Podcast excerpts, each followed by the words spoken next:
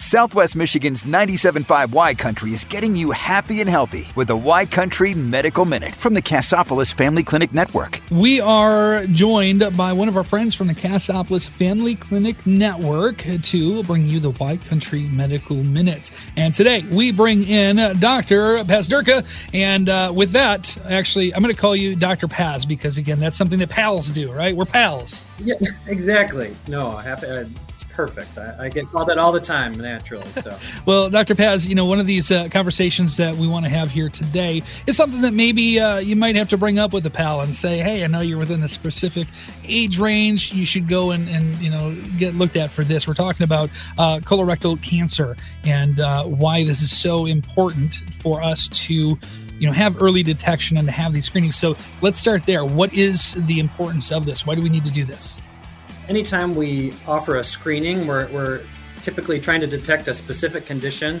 uh, or disease because we have a treatment for it. Um, and often screening is to try to identify it before it becomes a bigger problem. So, in this case, colorectal cancer uh, oftentimes starts growing before um, we would have any idea that it was uh, happening inside of our body. And, and when we start to have symptoms, uh, which we can get into in a minute, that oftentimes the prognosis or the chances of it um, disabling us or potentially killing us is much higher. So um, we want to try to detect it early to prevent problems from being, if it is a problem, you know, being able to treat it as opposed to having something that could could uh, take our life. Yeah, it's a it's a difficult thing to kind of talk about, and I know that I've had. Um, you know situations in, in my family specifically in regards to colorectal uh, cancer but um, a lot of people might be thinking because I, I feel like I have friends that do this too. That they have they're a little bit sore or something, and they're like, "Oh, I've got to have this. I know I've got this ailment, right?" So, what do we need to know about maybe looking at things like symptoms that should take us to that next level of getting that screening? Definitely. So, I would say that you know common symptoms of colorectal cancer uh, most common would be like a change in your in your bowel movements. So if if you're kind of have your regular, everyone's got their kind of normal pattern. If all of a sudden that changes and is a lot different, um, more concerning would be you know uh, looser stools, tarry kind of sticky stools that are looking black, or you see blood or red red in it. Um, that would be definitely a reason to get checked out. If you're having severe abdominal pain and cramping, um, like I said, rectal bleeding or hemorrhoids could, or what what may be perceived as hemorrhoids could be something more serious. So always checking in with your medical provider to discuss, you know, what's appropriate.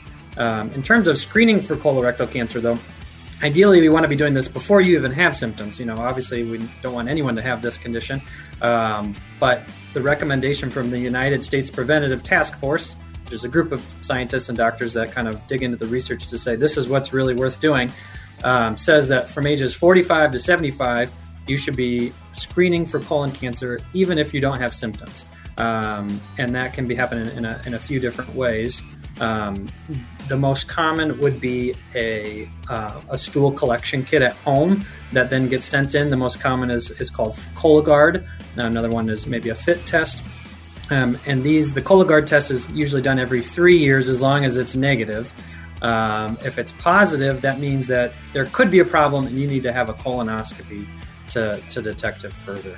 Um, and then um, a colonoscopy, uh, for those who aren't familiar, is, is, is a procedure in which you have to drink a bunch of liquid to clear out your bowels then you go to, to either a GI doctor or a surgeon, and, and they give you medicine to kind of put you put you to sleep or, or sedate you, and then they put a camera up your rectum and look through the entire colon to look for colon cancer. And if they see any polyps or little growths, they clip them off, send them to the pat- to the lab to look on, and the pathologist will say, "Oh, this is not cancer, or this is concerning, and you need to follow up in anywhere from say a year to ten years."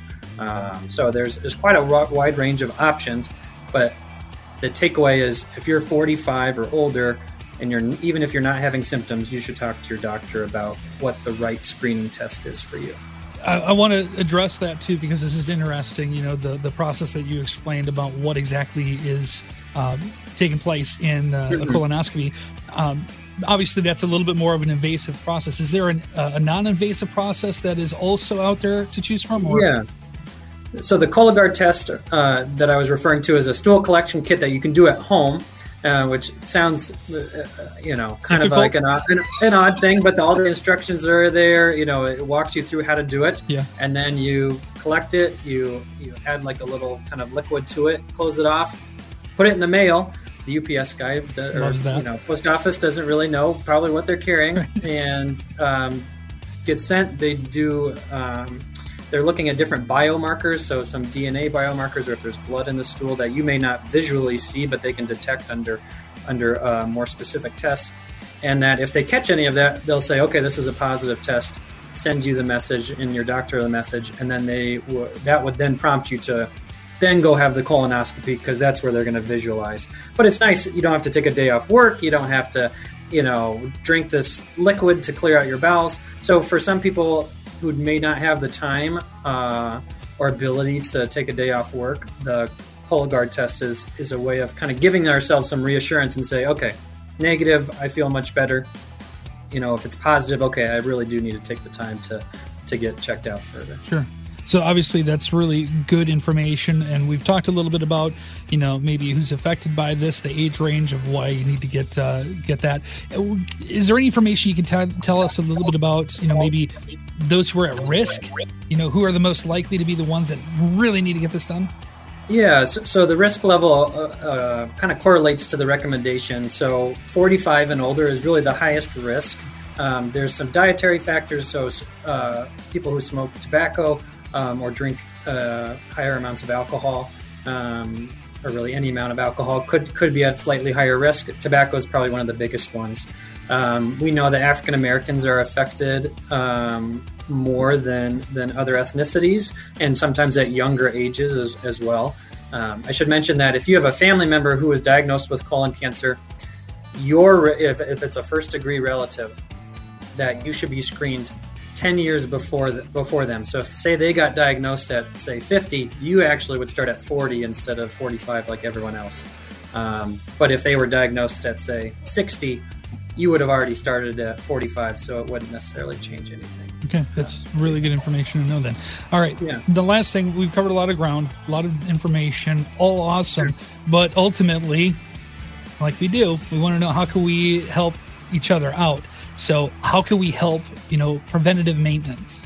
Yeah, I think, you know, talking about these things, you know, it's a tough thing. People don't like to talk about their bowels, you know, just in general.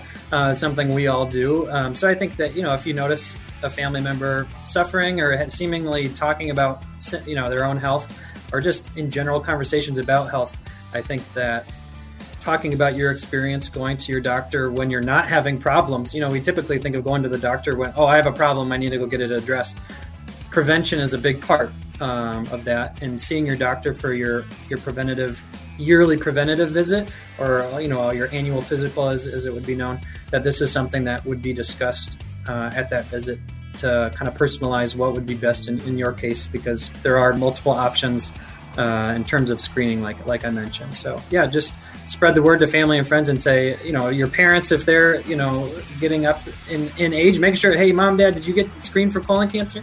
You know, or, or aunts, uncles, brothers, sisters, you know, just kind of spreading the word. And um, and people typically think of the col- colonoscopy as the only option, but now that there's these this other test uh, available, you know, you can still get some of that peace of mind and reassurance um, by pursuing other options. Yeah. I want to start a trend now instead of just going up and you know saying, "Hey, how you doing?" I want us to go to our family members and say, "Hey, how's your bowel doing?"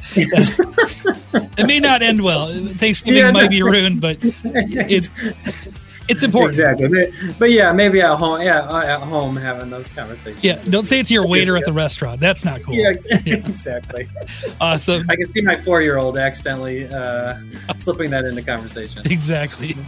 Dr. Paz, you're awesome. I appreciate you sharing the time here with us and sharing all of your knowledge, and we appreciate you very much. And I want to make sure I give the plug here. If you want to set up uh, an appointment or talk, uh, you guys have a great website at castfamilyclinic.org and uh, a great resource. Can we request you as as our doctor? Is that possible? Yes. Yep. I, I have a little less availability because I do some admin stuff, but uh, any of our providers are wonderful and, and will be able to get you the care that you need and, and deserve. So thank you so much for having me. Yeah, appreciate you as well. And again, that's your Y Country Medical Minute with the Cassopolis Family Clinic Network. Replay this conversation and more by going inside the Y Country mobile app under podcasts with Southwest Michigan's 97.5 Y Country.